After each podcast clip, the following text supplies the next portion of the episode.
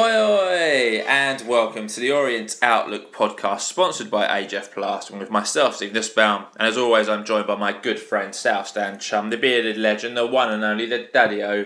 It's Mister Paul Levy. Thank you very much indeed. Hello everyone, welcome back. This is episode number two hundred eighty-three, and thanks to everyone as always who tuned into last week's show. This week we've got just the one game to review as we close in on the end of the season. We've got a roundup of the news over the last six days since our last podcast that was on Bank Holiday Monday. So without further ado, let's just crack on with this week's show. Yeah, so like Paul said, sponsorship shout out to our podcast sponsors, who are A J F Plastering, who are an Essex-based plastering and rendering company who cover all aspects of domestic and commercial work, and they specialise in silicone colour render systems. And the best part is, and you must know this by now, is that they offer all Leyton Orient fans and staff a whopping fifteen percent off. So if you want more information on that offer and for the best plastering and rendering prices around, you can visit their website at w w w dot a j f plastering dot co dot u k. You can email Adam and the team at a j f plastering at outlook dot com or A J F Plastering on social media. You can find them on Facebook and on Instagram under A J F Plastering, and Adam is on Twitter himself. You can find him at Big Ads with a Z L O F C to get all your needs from the amazing A J F Plastering. Absolutely, nicely done. So just, I think this will be our final Supporters Club update of the season, because we've only got the one away game left now, and that's Crawley Town away. Saturday the thirtieth of April is when that one takes place. Cost for this trip is just twenty pounds for all categories, except for under sixteens who travel for just ten quid. Remember, that does not include your match day ticket, so you need to call this one up uh, now, uh, unless you booked it uh, on yesterday uh, at the Northampton game. The travel line number is oh seven five oh seven five three nine five seven nine. That's oh seven five oh seven five three nine five seven nine, but you probably know that already by now, or at least I hope you do. So one piece of A O B before we start the six days that were, as we'd like to give a mention and a reminder that our charity partner for the remainder of the season is the One Hour Project. So we had uh, Orient Matty on earlier in the season. He explained what they do, and essentially they help students from lower social, economic and diverse backgrounds connect with people in industries and try to help them build a network to improve their employability. Lots of ways to get in touch with the One Hour Project. You can go and check out their website at one hour project dot org, and if you can help, please get in touch with them, or you can go and follow Orient Matty on Twitter. He's involved. He's one of the people behind the project. You can D M him or send him a tweet to get involved. Lovely lad.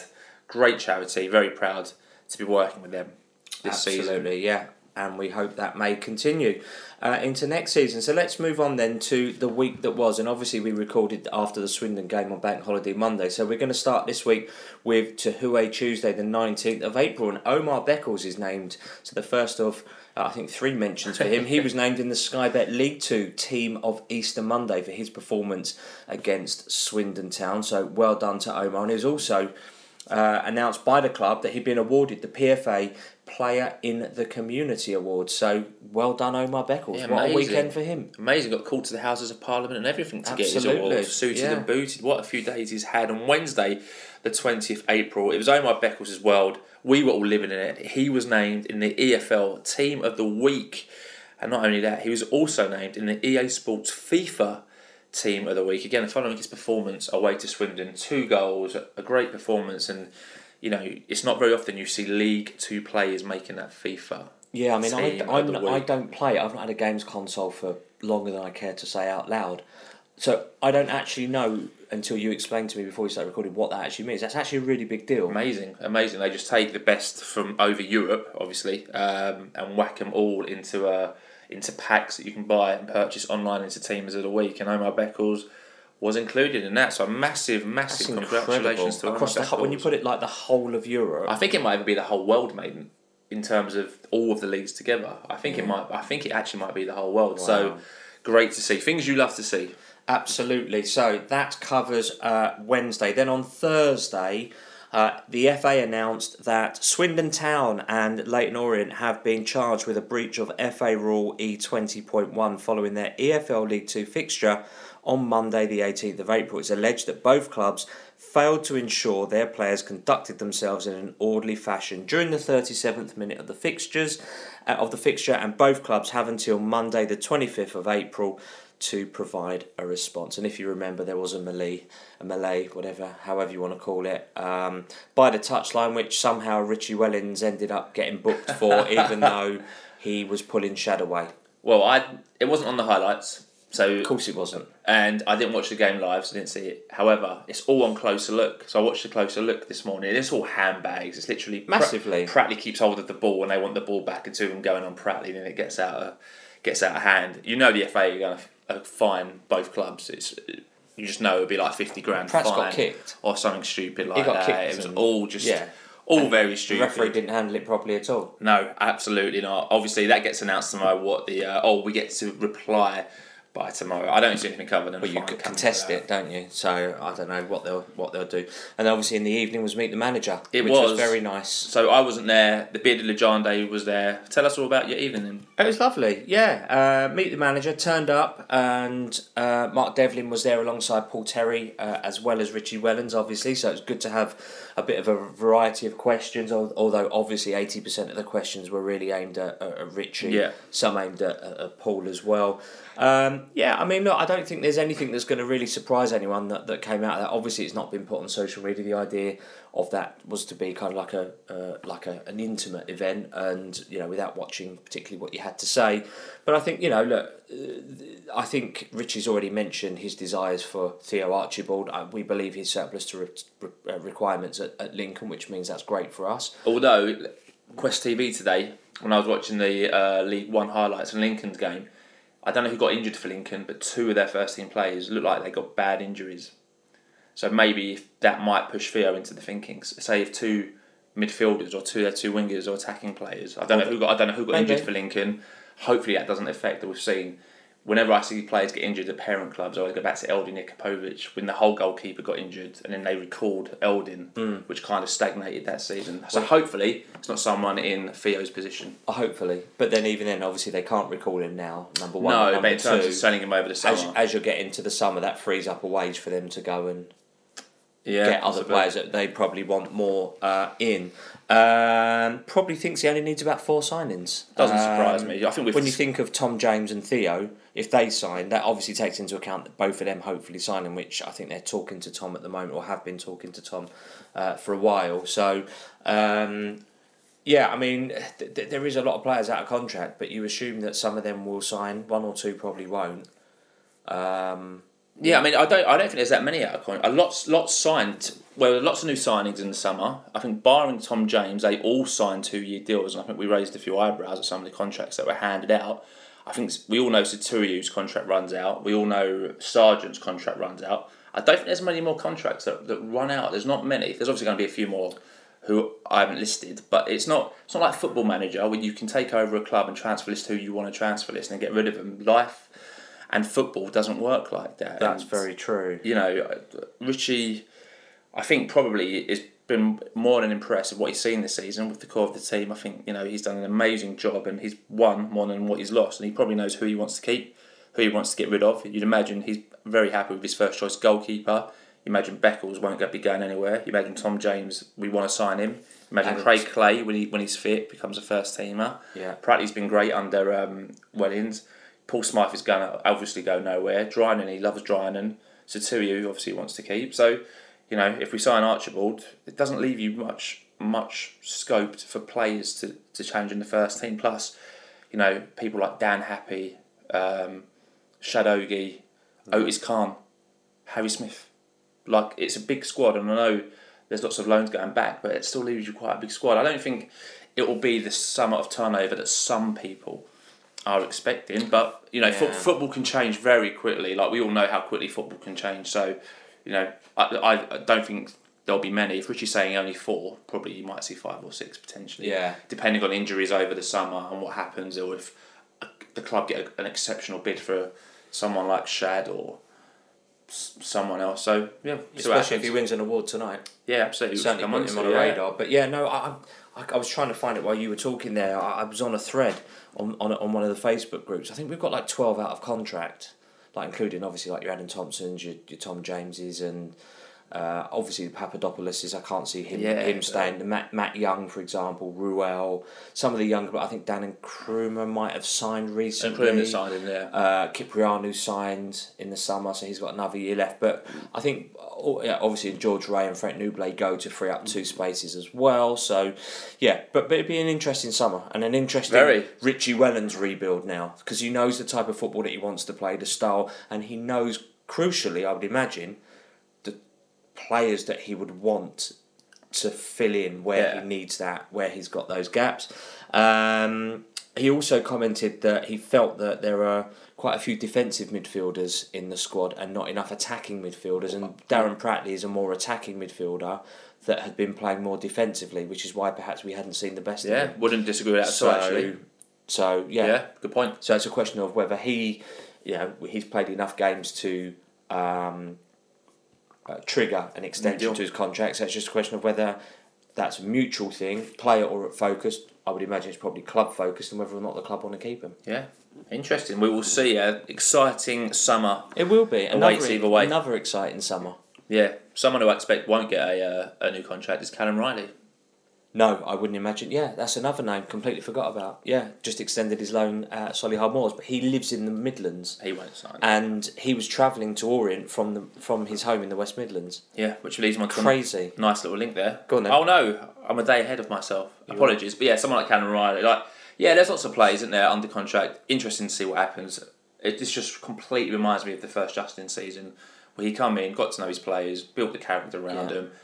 Brought in a few, didn't bring in many. Wasn't much turnover. Hit the ground running. Well, only a couple, wasn't there? If yeah, I remember but it'll right be similar to that. I can't, I can't see a massive. Because we've got a highly technical squad, a very capable squad that just needed some structure and some um, confidence. That's what they needed, and we've seen what you know, the best and worst, unfortunately, after yesterday's game. But you know, we've still got frailties that he he will identify oh, to deal with. Yeah, yesterday was um, what else to come on to yesterday. Yesterday, you know, he would learn a lot about his team. Yeah, like Dave Victor uh, says, you kind of learn more in loss than you do in a win. Yeah, you absolutely do. So let's move on into Friday, the twenty-second of April. They started happy thirty-seventh birthday to Darren Pratley. Absolutely, the youth team were in league action.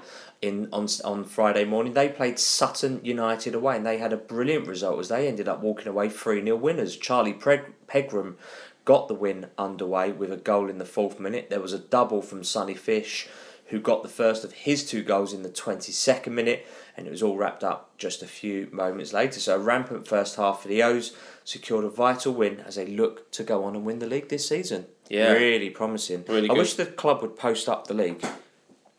Yeah. Like, so you can see the table and who else is in it, and, and I think, you know, they've got this brand new website, and admittedly I'm probably about to um, curse myself here, but I haven't properly looked through it. But I when I did have a cursory look, I don't remember seeing the league, the fixtures. It'd just be nice to to have a little bit more. I think they're in the programme. The only place I saw it was in the programme, but right. I, don't, I, don't I don't buy a programme. I don't really buy programmes. But yeah, good point there from the Beard de Legende. Also on Friday, the club revealed season ticket prices and early bird details for next season.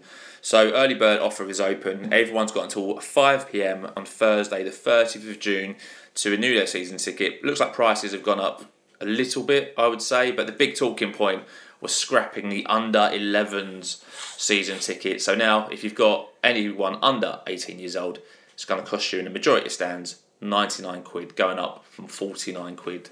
And it used to be just twenty-nine quid a few years back. So I could sit here and say it doesn't affect me, so I can say it's fine for me. But if I had two, if my two girls went to footy, it, yeah. it would be like a one-er. So we increase. had this discussion it's, it's yesterday as well. We? we did, and also, you know, if you've got kids, you ain't going to take them to Tuesday night games anyway. So it makes it a, it makes it much harder. But the problem is, is that mo- a lot of those, so those that take their kids to the games are penalised. Absolutely, those, that's right? exactly what it is. Right, those that don't take their kids and just bought it to have a seat for the occasional two or three games, maybe four or five games, you know, a year. Um, or you reserved it for your mate on the cheap or whatever, who might want to, or someone you might know, a friend or a neighbour who might want to come every now and again, and forty-nine quid wasn't much to you. It penalising those people, because Mark Devlin said at the Meet the Manager event that they did some analysis of the Barrow uh, attendance, and that was the Football for a Fiver game, and it was sold out, but there was only six and a bit thousand, and the analysis was was that the the large bulk of those not attending were the fourteen or that weren't through the turnstiles were the forty-nine pound tickets that they'd sold. So it's six of one and a half dozen the other. Like we like you said, it doesn't affect me, it doesn't affect you, so I'm all right with it.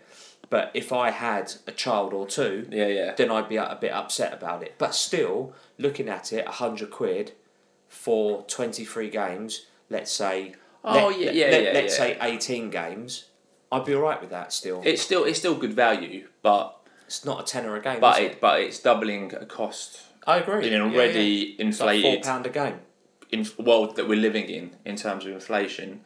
But yeah, I mean, what I will say, if they've done studies on the Barrow attendance, you can't do any critical studies on one game.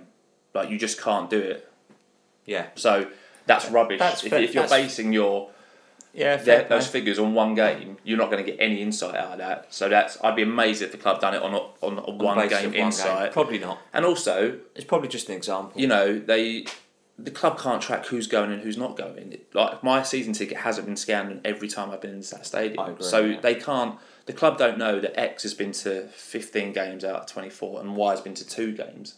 They just don't have that information. Until they have that, you can't do a loyalty point scheme. You can't do. You can't target your audience because you don't know who you're targeting. Like, it's simple marketing. I'm amazed with how many young professionals are at the club. In terms of what I see on LinkedIn, like, it looks like we've got a good marketing department who do an amazing job of getting stuff out there, but they don't know who they're targeting. Crazy, but you know. We'll both renew. I'm sure we will. I'm sure ninety percent of Orient fans will renew. However, we're the lucky ones because that hike of the under elevens doesn't affect me, and I can sit here and say, well, it's only going to cost me another fifteen quid to go to Orient next season, mm. and that's nothing, and it still works out good value. But had I had two kids and went from playing twenty-nine a few years ago to forty-nine, which is only a twenty quid increase, but then going to one hundred in the world we're living in, and if you've got two or three kids... Mm.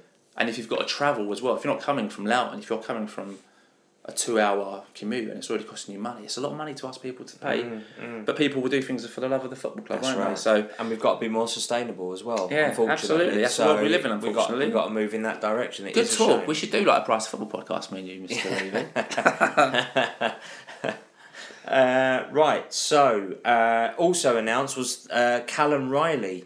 Uh, has extended his loan at Solihull Moors until the end of the season, and I think it should they make playoffs. Or... I think they're looking good for playoffs. So my um, the other head office that I work for are based in Solihull, and uh, someone who used to work for us sponsors oh, yeah, Solihull are. has got a box. They're doing well. They're in with a shout, but that is a very tight league, and there's some big big clubs in those playoffs: Wrexham, Chesterfield, Notts County, Grimsby. Grimsby. Dan, big clubs, and we, knocking on the door. And we all know how convoluted that playoff system is. Thank God we never had to go through that. Imagine the nerves Absolutely. trying to go through St- that. Stockport County look like they're they're probably going to come up. Um, imagine Wrexham as well with the Hollywood. I mean, I can't. I, yeah. Hollywood Wrexham. Yeah, we'll we'll see. So, Callum Reilly, can't ever see him playing for it again. But no. you never know. You never know what football will bring you. So let's go to Saturday, the twenty-third of April, and happy St George's Day. Yeah, absolutely. So the main event of the day was Northampton Town at home. And before the game, as always, we ran a Twitter poll to find out how you thought the O's would get on in this. And after just one hundred sixty-six votes in twenty-four hours, you voted as follows. nineteen percent thought we'd lose, thirty-three percent thought we'd draw, and forty-eight percent thought that we would win. So thanks to everybody who took the time to vote. Very optimistic vote there, considering yeah. Northampton in fourth place yeah. when this match was about to be kicked off. A very confident host fan base. Richie yeah. Wellens effect, right? It's got to be. Yeah, it's got to be. Two o'clock, team was announced. Lawrence Vigouroux in goal. Otis Khan, Omar Beckles, Shadrach Ogie and Connor Wood at the back. Ethan Coleman and Darren Pratley in the central midfield. Paul Smythe, Royal Satoru, Theo Archibald and Aaron Drinan making up the attack. On the bench, Sam Sargent, uh, Mister Alex, Mitchell, I forgot Alex. his first name, Alex Mitchell, how could I forget Alex Mitchell, Jaden Sweeney, Matt Young, Jordan Brown, Dan Nkrumah and Harry, Harry Smith.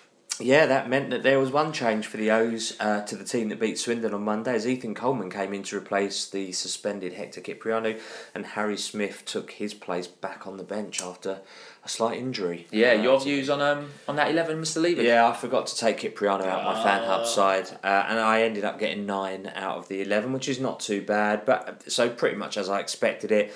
Khan isn't a right back, so why not play? Richie Wellens has said he's not a right back, so why not play Dan Moss?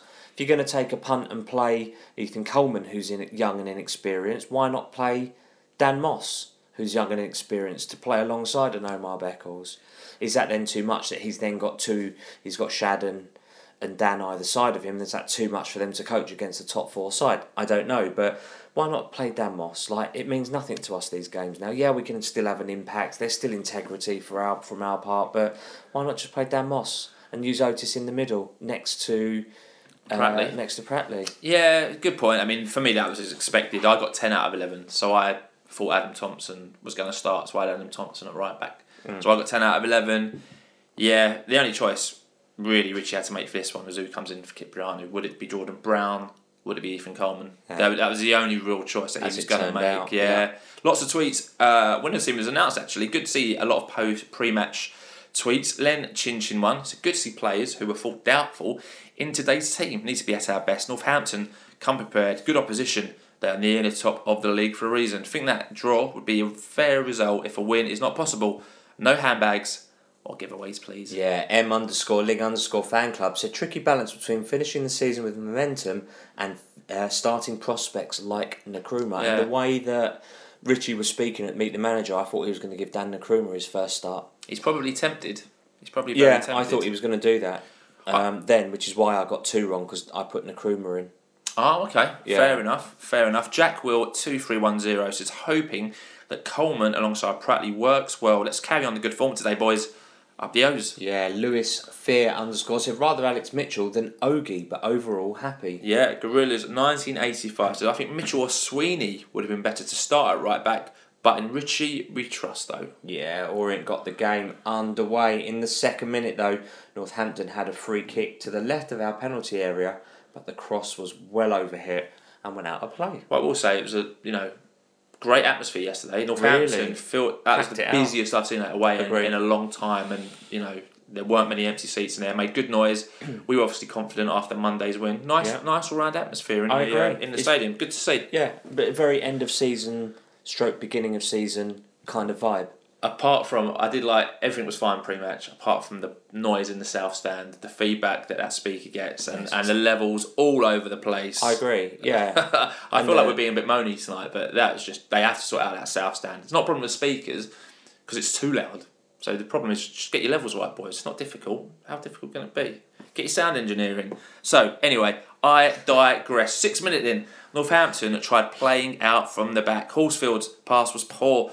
Paul Smythe intercepted the ball. He passed to Archibald, returned the pass. We saw Smith look up. You could see it in his eyes what he was looking for. But he drove into the box. His shot was well blocked by Horsfield, who did well to recover. He did. Eight minutes on the clock then. Great chasing down by Theo Archibald. He does work so hard, Theo. He's such a good asset. And I can't understand why Lincoln don't want him. I mean, I think he likes the London life, so this this probably this move would probably suit him more than being in, in Lincoln. Because Lincoln's nice, but it's not London, like, from a night. But be fair to Lincoln. Lincoln's playmakers, they've got Chris, I think McIntyre, I think it's Chris yeah, McIntyre from Sunderland, who is an amazing player for League One, just hasn't settled there. And they've had this, I think Scully, on loan from Man City, who was like amazing. So I can see why Theo hasn't been able to break into that team, but their loss absolutely outgained. Theo Archibald's far too good for League Two. Yeah. Hopefully, in the summer, we could convince him to make that permanent. Yeah, I don't think he'd be uh, uh, against it, to be honest. Uh, Theo Archibald won possession, then crossed the ball into the box. Drinan got the faintest of flicks on uh, off his head, uh, but the, that effort was well saved by Roberts and eventually cleared by Horsfield. Good save. I think the keeper might have made a bit of a meal of it. Like, Drinan didn't get much onto the actual header, but the keeper done well. But it was a very already end-to-end game. Both every time a team went forward, you felt there could be a goal in it for either team. For me, at that point, it was just going to be who's going to score first. It felt like a very open, yeah. open game. Ten minutes, then just two minutes later, unbelievable tackles from Vigouroux. Epia got in from goal. He tried to run Vigouroux. The ball seemed to be behind Vigouroux. Somehow, he managed to put his hand behind him and claw the ball away out of danger when, had Epia got round him, he would have had a simple tap into the net. Great play. End-to-end stuff. That Epia was sharp and fast and alert and wanted it, and he was so dangerous. You know what? Yesterday were his first two goals for Northampton Town.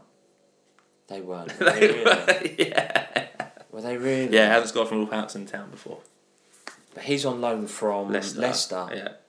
Wow, he looked unbelievable.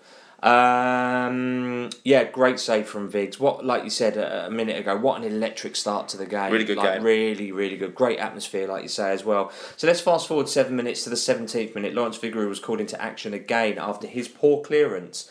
Northampton found a pocket of space, but Vigouroux smothered the ball at Appere's feet. Yeah, Northampton took the lead, though, shortly after, in the eighteenth minute. They won a free kick, harshly awarded for a foul by Connor Wood. Free kick with teams, pretty simple.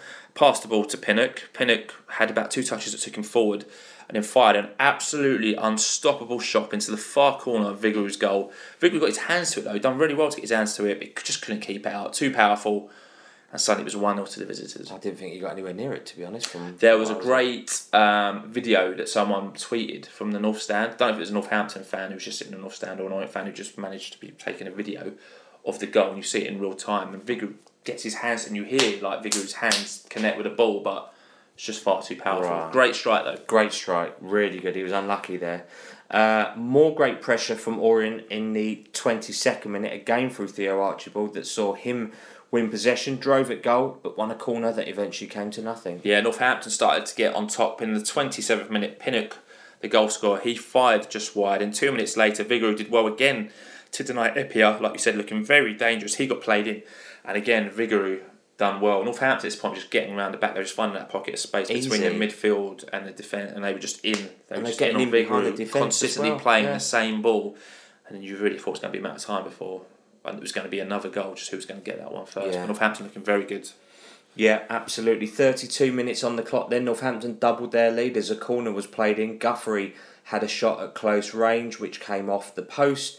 With his second attempt, he put the ball into the back of the net, making it two nil. Yeah, poor defending that one. The first one, you go fair play, unstoppable shot. The second one, you go, you didn't win your defensive header from the corner. Yeah. And then it hits the post, and it bounces back, and I think it's Drinan who tries to swing it out, can't get to the ball, and then just back to Guthrie who taps it in. So few a few chances there to clear the ball. I think Richie will look back on that one and go, boys, should be doing better for this. Absolutely agree. It's been a problem our whole season, not clearing our lines quick enough or well enough. Yeah, absolutely. thirty-three minutes in, Vigouroux did well again to get down to deny Northampton. And then from that attack, he sent a long ball up to Drinan, who ran with the ball. He had two defenders on him, but was through on goal. He managed to get a shot away. Roberts went the other way. The ball was rolling into the net, but no pace on it, and an easy clearance for the defenders who were able to clear it. thirty-seven minutes on the clock, two became three as more questionable refereeing and defending saw Koiki's long diagonal ball to Epia beat the offside trap. He ended up rounding Lawrence Vigouroux, and he made no mistake from all of a few yards out to make it three nil, leaving us a bit stumped and shell-shocked. It was. I mean, you know, I haven't Didn't seen... Didn't see us... that coming. No, I, I mean, to be fair, Northampton was just very... I was going to say they were quite clinical, but they weren't, because Vigouroux's made a few good saves. But yeah. I think I saw a lot of tweets saying the third was offside. I watched it back this morning. I've only seen it from one angle, but I think Shad's, I pla- Shad's playing... Yeah. It looks to me like Shad's playing him well onside yeah. from that one. But they, you know, they found that weak spot. Our offside trap obviously isn't as good as what we thought it was, because they they kept getting in round the back. It wasn't even a case of we kept, we caught them offside a few times. It was like every time they played that ball, they were in. It wasn't like we caught him offside a couple of times, and at three nil you're thinking, bloody hell, like, job done. But this is Orient, and you never know. But that Epia finished it well. Vigouroux, can't really blame Vigouroux for that one at all, because he's left with one on one and the guy rounds him. But yeah, bonkers, bonkers yeah. half, and it was only ever going to get more bonkers. North East Stowe tweeted us, said, boys, what on earth is going on? three nil before half time. I thought Wellens said Khan was an eight, not a right back. Are the Cobblers just too good? Oh, we're just terrible. I didn't think we were actually playing that bad. It was a good game, game, I thought. We weren't playing terribly. But, but they, they looked dangerous going forwards. Very much so. They looked very dangerous going forwards. And one of those where every time they got the ball, I was scared that they were going to score another goal. And we just weren't being clinical enough when we had the options, opportunities. The few that we did have, we yeah. just weren't doing anything with them. So three minutes of time added on at the end of the first half. In the first minute, we ended up putting a goal back from a throw-in. Paul Smythe got three down our left and after some nice footwork uh, and from his good run, ended up squaring the ball to the unmarked Theo Archibald, who na- made no mistake from just a few yards out to make it three one. Nice, nice goal. Really well good. Worked. Paul Smythe done really well there. He, he does a lot of work to like get himself into the position where he can cane it. Like, yeah. Nice little feet, great ball. And at that point, you're thinking, well, right. If we get him in at half time at three one. Nick a goal half time back. Talk, so get a goal within the first fifteen minutes, make it three two. Crowd be, crowd yeah. be on them, yeah. and you've got half an hour to batter them. So That's thinking, right. Well, brilliant. All right, things aren't as bad as what they seem. But this is Orient. Well, it was, it was Orient. I was looking down trying to find a picture of Theo Archibald to do the goal tweet, and I heard a roar, and I looked up, and the Vigouroux was picking the ball out of the net. So basically, in the third minute of added time, the long diagonal cross from Hoskins literally beat the Orient defence. Connor Wood didn't have a clue what was around the back of him. Epia finished it very nicely at the back post, volleyed it in past Vigouroux, and it was four one. Again, for me, that's really poor defending. Otis Khan should be on Hoskins straight away going, mate, you ain't getting this cross in the box. Backs off him, backs off him. But again, if you're Otis Khan, you go, well, not right back.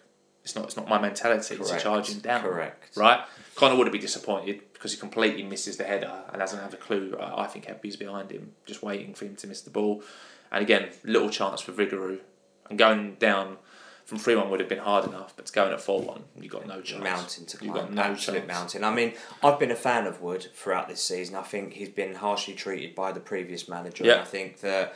Um, but but he was poor there, and I think yeah. he's been poor in a few games, and I've perhaps been a bit blinded by that. And I, I don't want to hang the guy out because he wasn't the only one to blame for the fact that we lost yesterday, but it, it's not the first time that they've... that they've gone down our left and, and, and they've targeted him, or they've just found a weak spot, or whether it's between him and Shad that they don't communicate well enough, or whatever it is, they've picked up on that and they're targeting they're targeting that, that spot, that area there between Wood and Ogie.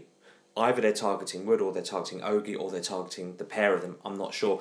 But but Wood being the slightly more elder statesman um, of the two of them, you, you know, for me there, he had no idea what day of the week it was, what time of the day, whether it was daylight, night time, or he just looked completely out of it there. He had no idea the geezer was behind him, made no effort to get the ball, and we, we, we've, we've conceded a fourth goal, which has arguably killed killed the game off and any momentum that, like you've just described, that we could have potentially garnered in the first ten minutes of the second half, is not going to come now. In his defence, in Connor's defence, the keeper should be going, someone behind you, mate. If that's Dean Brill, I guarantee you we would have heard Dean Brill screaming at Connor Wood, he's behind you. Dunno. He's behind you like a pantomime villain.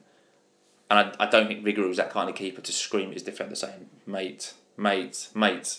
Like, There's I, someone there. I think Dean Brill would have... I'm not saying Connor Wood would have made Connor Wood got the ball, but would have made him hell of a bit more yeah. aware there was someone behind him. But they scored a fourth, first half done. A very entertaining and enjoyable forty-five minutes. When we saw a few Orient fans who went, you know, can't argue with that, they were just better than us. They are. And I think, you know, we spoke to Orient Dave, who went, that was a, a great half of football. And yeah. I think because we're in a position where there's nothing to play for. I'm yeah. saying this yeah. as well, I think I've made a point in my notes, like, I've never seen an Orient team in a losing position quite convincingly, and everyone's chanting the manager's name. Like, yeah, and being positive. Really. Yeah. yeah, it was brilliant. It was really, yeah, really good atmosphere. Good. Good. Um, but but but Northampton were playing some good football. It was good to watch, and we were doing some good as good stuff as well at times. It's just they were poor goals to give away. And Richie says post match that, you know, it wasn't a foul for the first goal and offside for the third goal, and so that, you know, debatable refereeing decisions. But ultimately, we've just not been good enough. Absolutely, absolutely. Lots of tweets in at half time. Nada underscore nineteen eighty seven wasn't having it. Said too many overrated players in this team.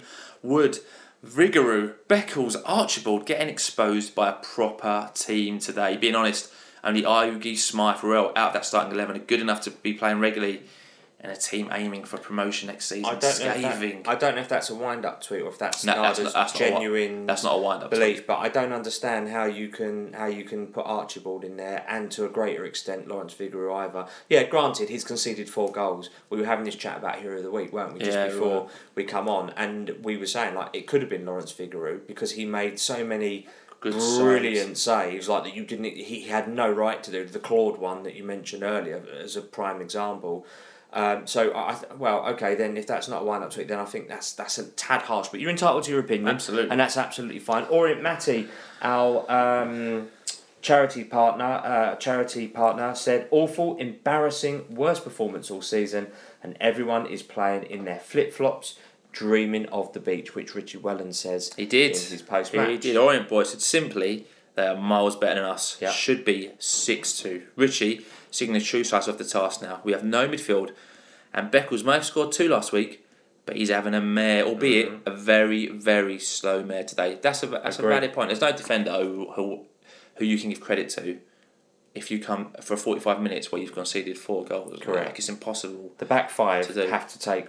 Well, actually, the whole eleven, because you defend from yeah, the front. Yeah, absolutely. Right? Absolutely. But... You know, defenders are t- charged with keeping clean sheets, and, and as is the goalkeeper. But anyway, Kid Sampson-O said the first half shown why they're in the promotion picture and we're not. Sure, the officials handed them the third, but they're organised, decisive and tough all over the pitch. Could have had eight if it wasn't for Vigouroux. Coleman will never, ever be a league player. We were saying that he wasn't having a good game either. Yeah, there's going to be lots of tweets, I think, about Coleman. And again, we don't like singling everyone out. And there were many poor performances in that first half, but I think Coleman probably wins the award for that one. Frank Beavis says completely outclassed. That's what a team with the quality to be chasing automatic looks like. We're miles off that right now, and it really shows. There's a few bits, uh, a few times, especially in the first half, where their keeper had it, and their shape was immense. You could see when Roberts had it, where every one of their players was instructed to be, and they were just making it so easy for themselves with their positioning. The shape was immense. Their two wing backs, high up the pitch, wide, and they didn't have to work when they had the ball. Amazing. So, one sub for the O's at half-time. Probably no surprise to most people. Ethan Coleman was uh, substituted, replaced by Jordan Brown. Did you do attendance? Sorry, I was looking at Can't the remember. E F L awards. Attendance, well, six thousand two hundred thirty-seven, which we think was one thousand two hundred eighteen away fans. Decent following, like we said. Yeah. Well played. Again, Northampton, lots to play for. I'm sure if Orient were in that position next year, we'll be taking a similar number to the the respective ground that we'll be going to. Absolutely. We pulled a goal back though in the fiftieth minute after Paul Smythe was fouled. Referee played some good advantage. Jordan Brown picked up the ball, and after some nice control, he curled the ball in from a tight angle to make it four two. Great finish there from really Jordan Brown. Good. I think, you know, obviously we sit in the south, that goal was scored towards the north. We thought a free kick was given. Obviously Jordan plays on, gets himself a good angle to have a shot, gets a shot away, puts it in the back of the net. And at four two, you got a bit of a glimmer of hope. Moments later, though, double sub for the O's. Harry Smith came on for Ralph Sotirio. Quite a game there for Ralph. Don't think he got much of a sniff in that one. No, I think I think that's absolutely right. And I think it's probably why he was sacrificed in that regard, yeah, because the others had had greater impact. Yeah, Alex Mitchell also came on in that substitution. He came on for Otis Khan as Richie switched the formation to a three five two with Wood on the left, Archibald on the right, putting another body in the midfield, and then you've got two up top. So yeah, no they were running over us uh, in the midfield, weren't they, for control of the game, so he's puffed out the midfield a bit, which is good. fifty-nine minutes on the clock, the O's went close as Theo Archibald's cross found Harry Smith at the back post. His header was blocked but fell kindly back to him, and his follow-up shot was blocked, and Paul Smythe's follow-up shot ended up being cleared off the line. Now, if that had gone in...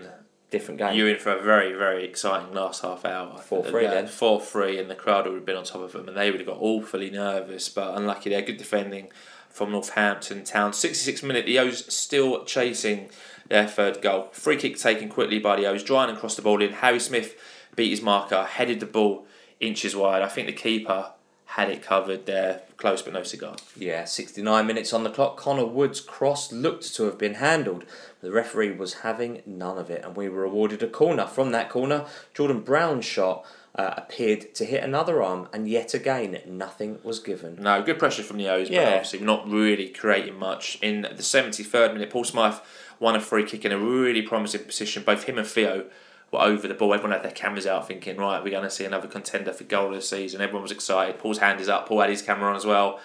Free but kick. Like Warren always says, put it away. Free kick disappointing. Smacked, I think, the first man in the wall. Chance win. And at that point, you think it's probably not going to be our day today. Yeah, Paul Smythe was fouled about twenty yards out in the seventy-third minute. Free kick. Just done that one. Oh, sorry, eighty-third minute, I beg your pardon. The O's went down to ten men as a red card was shown to Shadrach Ogie. He was tragically brought down by Danny Rose, and what he should have done was stayed on the ground, rolled around a bit, writhed in agony. one hundred percent. That's ex- what he should have done, and Rose would have been sent off, I think. Yeah, agree. Because the officials were without ball. However, this is Orient. Things don't happen the way they should happen, and Shadrach Ogie got straight up, Credit to him for doing that. But then he decided to go and put his head towards Danny Rose to shout at him or to tell him what he really thought of him. Danny Rose feigned being headbutted, and the referee had no other choice but to show him a red card, and Danny Rose only got a yellow. Been played Should there. have been the other way around. Shad's been played all day long. Massively. There. Never a red. However, if you give that ref a decision to make, if you're going heads with someone, and even they didn't touch him, and the ref and the Lino should both spot he didn't touch him, and there was no contact. Rose is experienced enough. Rose knows how to play League Two football. Oh, he's played knew it like knew an absolute it, fiddle. Knew exactly what he was doing. Shad gets his marching orders. Yeah. Shouldn't have put that ref in a position. Job done. Correct. It shouldn't have put the ref in the position to be doing that. You can't... The referees at our level are poor still.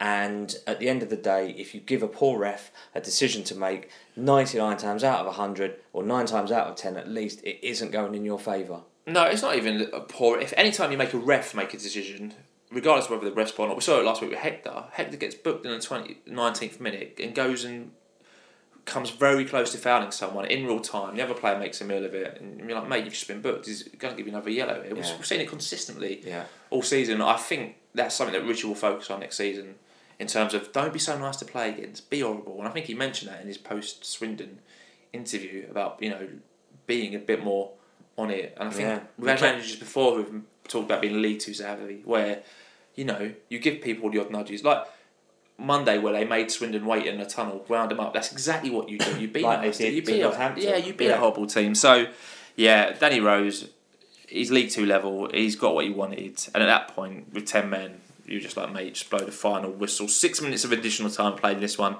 No further action to talk about. The ref brought the match to a close, with Northampton taking all three points, winning the game four two, and with Richie Wellens losing at home for the first time since his appointment. So Dave Victor spoke to Richie Wellens after the game, and here is the first, I think, minute and twenty, minute and a half of what Richie had to say.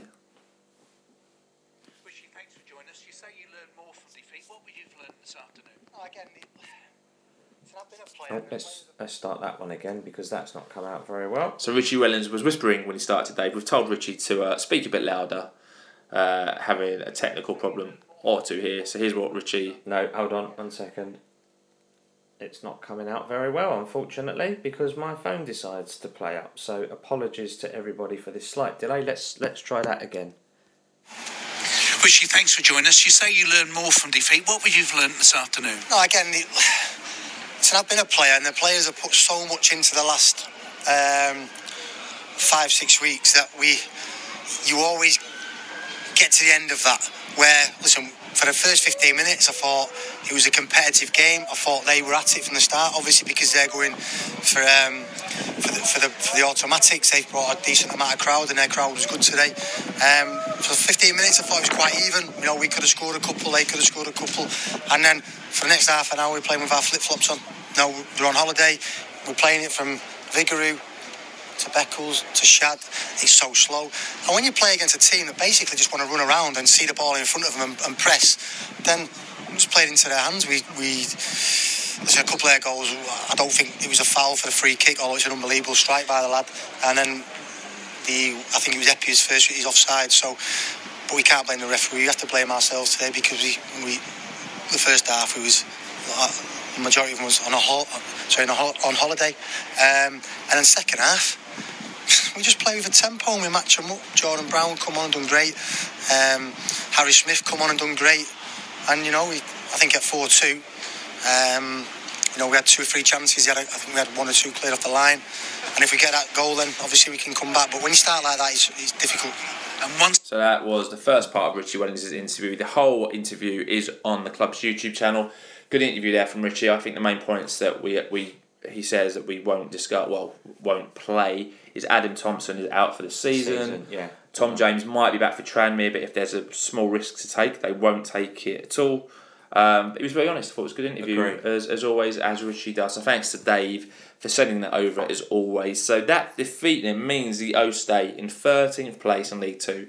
Played forty-four, won thirteen, drawn sixteen, lost fifteen, fifty-five points, and a goal difference still really good of plus fourteen. So Bearded Legende, your views on the Northampton game? Yeah, I mean, I think arguably the best side we've seen at home uh, this season, really. Uh, sharp, strong, quick, organised. We had good spells during the first half, um, but we'll need to make that count in future. It's all well and good having these spells of good possession, and you've got to be more clinical in both boxes. It's apparent, and it's a it's a thing in football. You can't just be good uh, in, in phases or in, in fits and spurts. You've got to be clinical in both boxes. You, you know, they were, barring the two goals that we've we've scored, and Theo was on his own for that one um, that he's tapped in. But other than that, you know, they were strong, they were good, they were well organised, they were pinging diagonal balls, quite a few diagonal balls. That's obviously yeah. their uh, their thing. And, and I went on the Cobblers podcast on, well, it was published Thursday. on, uh, yeah, um, it was, yeah on, Wednesday. Published on yeah. Friday. Um, and the guy said that their key strength is set pieces.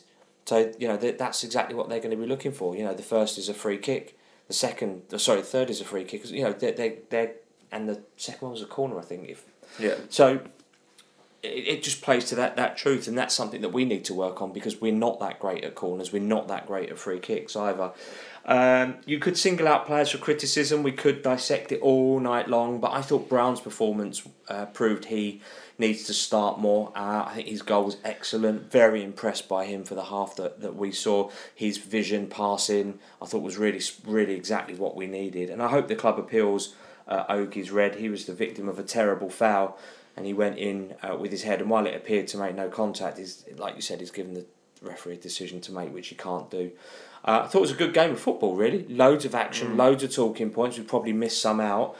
Uh, highs and lows, but despite losing, I'm upbeat, uh, upbeat about it all. It didn't feel like a loss to me. Um, it was an enjoyable game of football, and have to say, I did like their away kit. The, go- the black and gold, which uh, nudge, nudge, wink, wink, Uh, I actually have to say that I think that um, it looked really good. Yeah, we commented on that, didn't we? It's a nice little away kit. You never know, Mister Levy, what the, uh, the Orient kits will have in store for you. You just don't know, do you? For next season. My views, yeah, good game. Mental first half. First half was absolutely mental, but an enjoy an enjoyable game. We can sit here and laugh because we had nothing at stake. But had we still been fighting relegation, probably get a lot more emotion yeah. out of me. But I think the good thing for that is that Richie will be watching that and going, that's the benchmark, boys.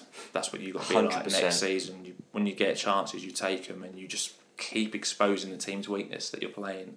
Million percent. Richie should and will, I think, use that um, for the better off the club. I think the ref, although he didn't have his best game and got some big calls wrong, they've still got a score from the chances that the ref may or may not be giving them from poor free kick decisions or offsides that weren't. Although I think that third goal um, was onside. With Shad, yeah. I know you said you think they'll appeal it.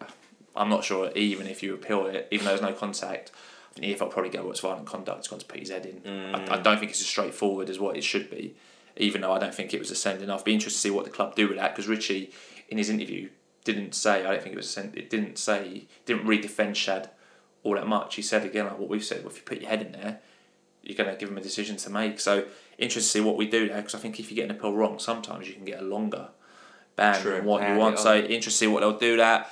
But I mean, Northampton made some horrible challenges. I think about four or five of their players got booked, but you know, there's persistent tackle uh, check fouls as well that weren't punished either. But you know, if it gets you the advantage, Northampton will come away from that game. That was a great game for us. We took a few bookings, scored some great goals, got a man of their sent off. Their manager will be delighted with that performance. You know, that's what that's how they do. It's how they get the results. Jordan Brown, like you, impressed me when he came on. Saw something in him today that I haven't seen previously, and, and when I've seen him in little spells in games, done well. Done a single players out. Coleman really did struggle in that one. I, I, you know, I think everyone has their own opinions on every player. I think Coleman, he did struggle. Has struggled right? yeah. since he's been here. Really, I think we saw a bit of a light when he scored that late goal against Colchester, but he's not really kicked on from there. And he's young, so hopefully, you know, still a lot of football to uh, to play for the O's and a lot to learn. But I think he really struggled yesterday. I keep hearing Otis Khan isn't a right back. Manager tells me Otis Khan's not a right back, but Otis Khan keep playing right back. I think yesterday was the first time that he's been properly exposed there. Properly exposed there. I know you Quite said you, you said you might think that Connor Wood may have been highlighted there in Ogie, or they've looked at that. I reckon their scout's seen something in Otis Khan and gone, mate, he's not a right back. He can play there, but he ain't a right back. Let's go yeah. at him. So, yeah, interesting. Viggs made some amazing saves.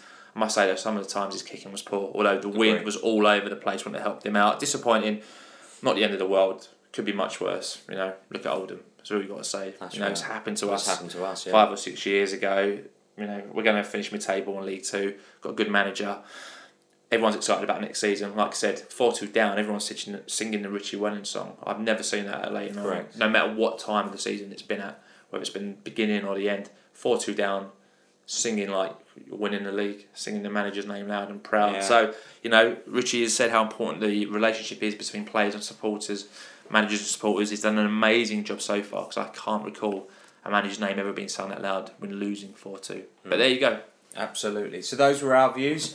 Your views now. A huge amount of feedback after this match came into our social media accounts, and thanks to everyone who took the time to do that. As you know by now, our social media accounts are sponsored by Town and Country Estate Agents, who are Orient supporting, highly successful estate agents, a West End season ticket holder. One of the directors is Charlie Paul, and he's offering all Leyton Orient fans and staff a whopping twenty percent off his usual fee. So if you're thinking of moving, keep it in the Orient family, save yourself a few quid, give Charlie a call directly on oh seven five two eight four seven one four nine seven, or you can give him an email, charlie at townandcountrypropertysales.co.uk, or uh, send him a message directly on Twitter at charlie underscore Paul, P O O L E. And just because we're about to read these out, it doesn't mean that we agree with them. Nicely done. The tweets started coming in. At the full-time whistle, Orient Meat Pie tweeted us and said, abysmal first half, the players already on the beach, much better second half, especially Smythe and Brown. Glad we're safe,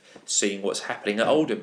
I remember that one all too well. Yeah, Poplar thirty-two said, completely outplayed in the first half, much more fight in the second. Defence was static for a couple of their goals, midfield was overrun in the first half. Cobblers managed the game really well. I, yeah. think, I think that's a, an absolutely fundamental point. They managed the game well. That's what we need to be doing. Yeah, perfectly. Yeah, good point. Paul Skinner, eighty-eight. Said Orient two, Northampton two, Ref two. Red card was a farce. Three missed handballs, no yellows for consistent fouling. That is the worst ref I've seen since the National League. Rekha Bluat said Northampton Town looked the best team that we played in the league in the uh, in the first half.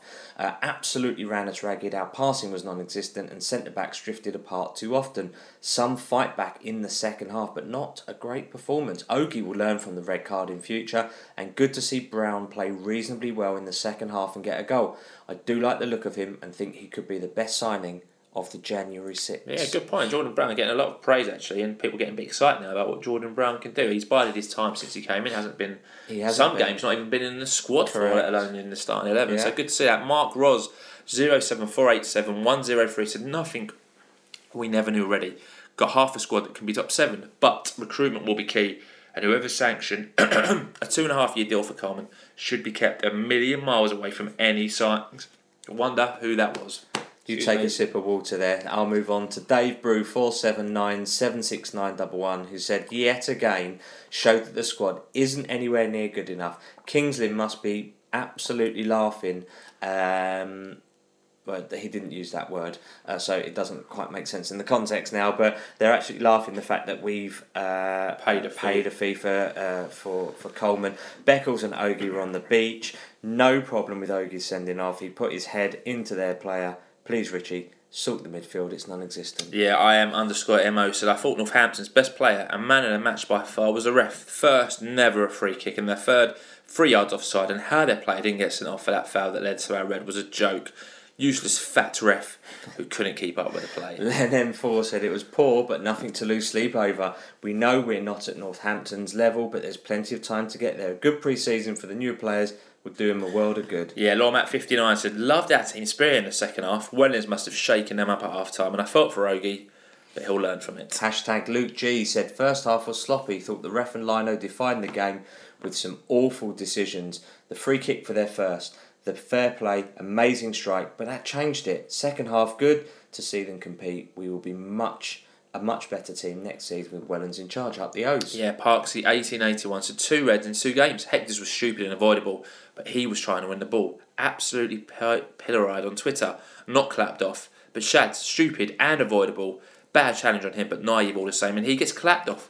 Some players are Teflon, but if Drynan's header goes in, it's a different game. We had the chances. Viggs should be man in the match, which says a lot too. But it was a fun, stress-free game to watch and will undoubtedly be a force next year. Painting Orient said, probably the strangest home game all season. Some definite positives, including the emergence of Brown and much momentum in the second half despite amateurish officiating. Yeah, it was a strange game, wasn't it? Like, yeah. Looking back on now, very odd. Vince Howard, seventy-three, said, felt like a cup game in the first fifteen minutes, but after that, defending in the first half was beyond shocking. The second half was a lot better. Moving Theo to wing-back, though, was the wrong thing to do, as our attacking threat ended up being the same old hoofballs up to Smith. Richie J. Bourne said, disappointing to be undone by set-piece specialists of the league, but, to be fair, the changes made at the break made the O's more competitive, and only fouling by the Cobblers restricted chances. Yeah, that's that's game management, isn't it? L D P King said, a very enjoyable game with good support. We looked dangerous on every attack. The Cobblers, though, just more clinical and took over twenty-five minutes until half-time. Second half, they backed off and we scored, created a few more chances, but overall, they showed us where we need to be next season, up the O's. Yeah. Um, Pint of Wallop said Northampton were the better team first half. Can only remember us having three decent goes at goal with one going in. They were four one up at half-time, so the damage was done. Wellens had turned our club around, but today we lost to a better side. It happens next season, though. Yeah, Steve Chaplin four said we could hardly lay a glove on them in the first half, although it was some questionable defending. Second half, completely different. And if Smythe catches his shot clearly rather than scuffing it, then it's three four and squeaky bum yeah. time for Northampton. Yeah, it would have been. Ifs, buts and maybes. L O F C underscore Ed said the defending was shocking in the first half and we got caught on the counter far too many times, though no goalkeeper in the world was ever going to stop their first one. Other than that, we still look ten times as good as we did at the start of twenty twenty-two. Bring on next season. That's a good point. We've still, despite not playing that well, we're still miles better than where we were four months ago. Absolutely. A good point there from Ed. Orient fan underscore eighteen eighty-one. So we can beat the poor sides, but nowhere near the level of the good sides in this league. We need an honest transfer window and to not keep awful players and get rid. Six or seven first-team players are needed if we want to have any chance of competing. Ian Hutchinson, oh eight, said, that's the reason Northampton are sitting in the automatic promotion places. In my opinion, they've managed the game, much to my annoyance, superbly. Few standouts for me, Viggs, Smythe and Theo. Defending at times was very poor and far too slow when moving the ball and playing through the lines, which is exactly what Richie Wellens said. Yeah, good point. Penultimate tweeting in on this one, nineteen sixty-five A C, eighteen eighty-one. So people complaining about the officials, but the bottom line is that poor defending in the first half has cost us. Outplayed, but we still created chances. Second half we pressed well, had decent chances. Brown was excellent when he came on. Yeah, final word this week goes to Boggs Dollox one, who said a lesson in where we need to be next season.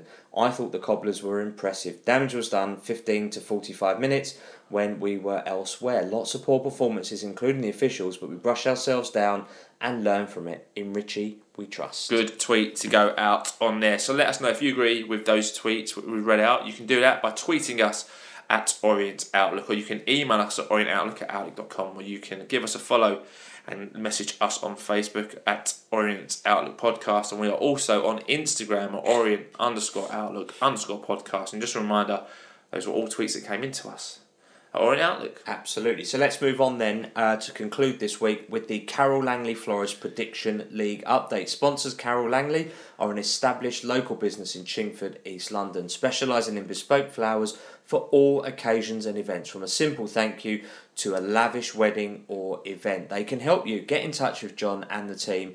They're on Twitter at Carol Langley E four, that's Carol with an E on the end, or at Essex Biz. And there were no correct predictions, unsurprisingly, for this match, so that means the top of the prediction league is as follows. Yeah, so thirty-two points, looking to become only the well the first person to ever win the prediction league twice is Wadsley, not back to back because he didn't win it last season. Oh, but sorry. Um, yeah, it looks like he's going to win it. Although Leyton Orient is still in with a shout if they can get the last two games right. He's on twenty-six points behind them now. Third place, twenty-two points, L O F C Teresa, and in joint Champions League places on twenty points is Springleynette and Steve Chaplin for. Thanks for all your predictions. Two games left.